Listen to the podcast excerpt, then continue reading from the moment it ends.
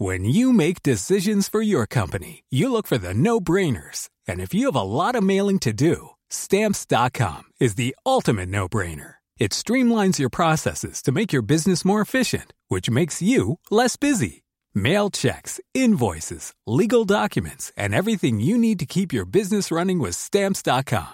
Seamlessly connect with every major marketplace and shopping cart. Schedule package pickups and see your cheapest and fastest shipping options from different carriers. With rates up to 89% off USPS and UPS rates. And with the Stamps.com mobile app, you can take care of mailing and shipping wherever you are. Make the same no-brainer decision as over 1 million other businesses with Stamps.com. Sign up with Code PROGRAM for a four-week trial, plus free postage and a free digital scale. No long-term commitments or contracts. That's Stamps.com.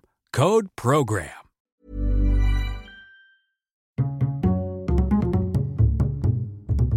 Culture G, votre podcast quotidien. Bonjour à tous, aujourd'hui nous allons découvrir le destin d'une femme d'exception. Pendant des siècles, les médecins étaient presque tous des hommes. En revanche, les accouchements étaient toujours pratiqués par des femmes. Généralement âgées, ces matrones n'avaient quasiment aucun savoir médical et obstétrical. Elles se transmettaient de génération en génération leurs connaissances. Résultat, beaucoup de mères mouraient en couche ou dans les semaines qui suivaient d'infections ou d'hémorragie. Une femme a consacré sa vie à changer cela. Elle est née à Clermont-Ferrand en 1712 sous le nom d'Angélique Marguerite Le Boursier du Coudray. Retenez bien ce nom, il va entrer dans l'histoire.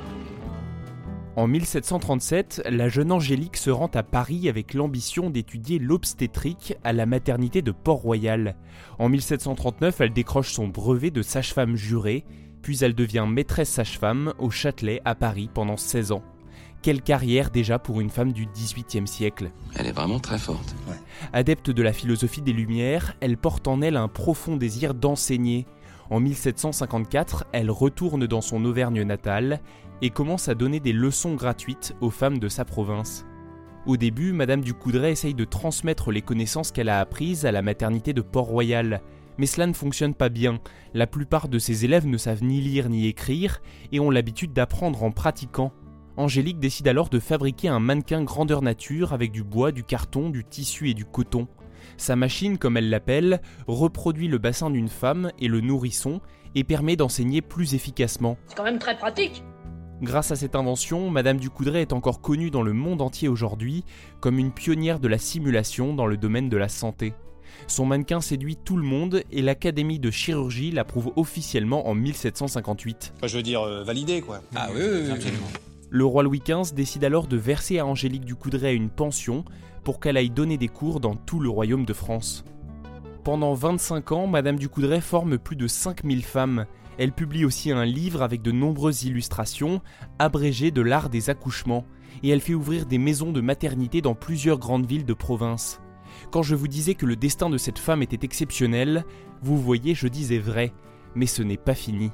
Ah bon Alors qu'elle s'apprête à fêter sa 75e année, trois quarts de siècle tout de même, la Révolution française éclate. Sa nièce, Madame Coutenceau, tente de convaincre l'Assemblée nationale de l'importance de la formation des sages-femmes et des maternités. Elle cite même le cas du célèbre marquis de Lafayette que Madame Ducoudray a sauvé à la naissance lors d'un accouchement difficile. Mais tout cela, en vain. Avec la Révolution, l'État devient pauvre et les pensions ne sont plus versées. Madame Ducoudray n'a pas de mari, pas d'enfant, elle a donné toute sa vie pour les autres, pour que des milliers d'enfants viennent au monde dans les meilleures conditions possibles. Grâce à elle d'ailleurs, la mortalité infantile à l'époque a connu un important recul.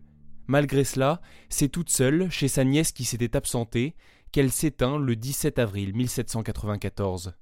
Angélique Marguerite Le Boursier du Coudray fait partie des grandes femmes de notre histoire, et si elle mérite cette reconnaissance nationale, elle n'est pourtant jamais entrée au Panthéon. Merci d'avoir écouté cet épisode.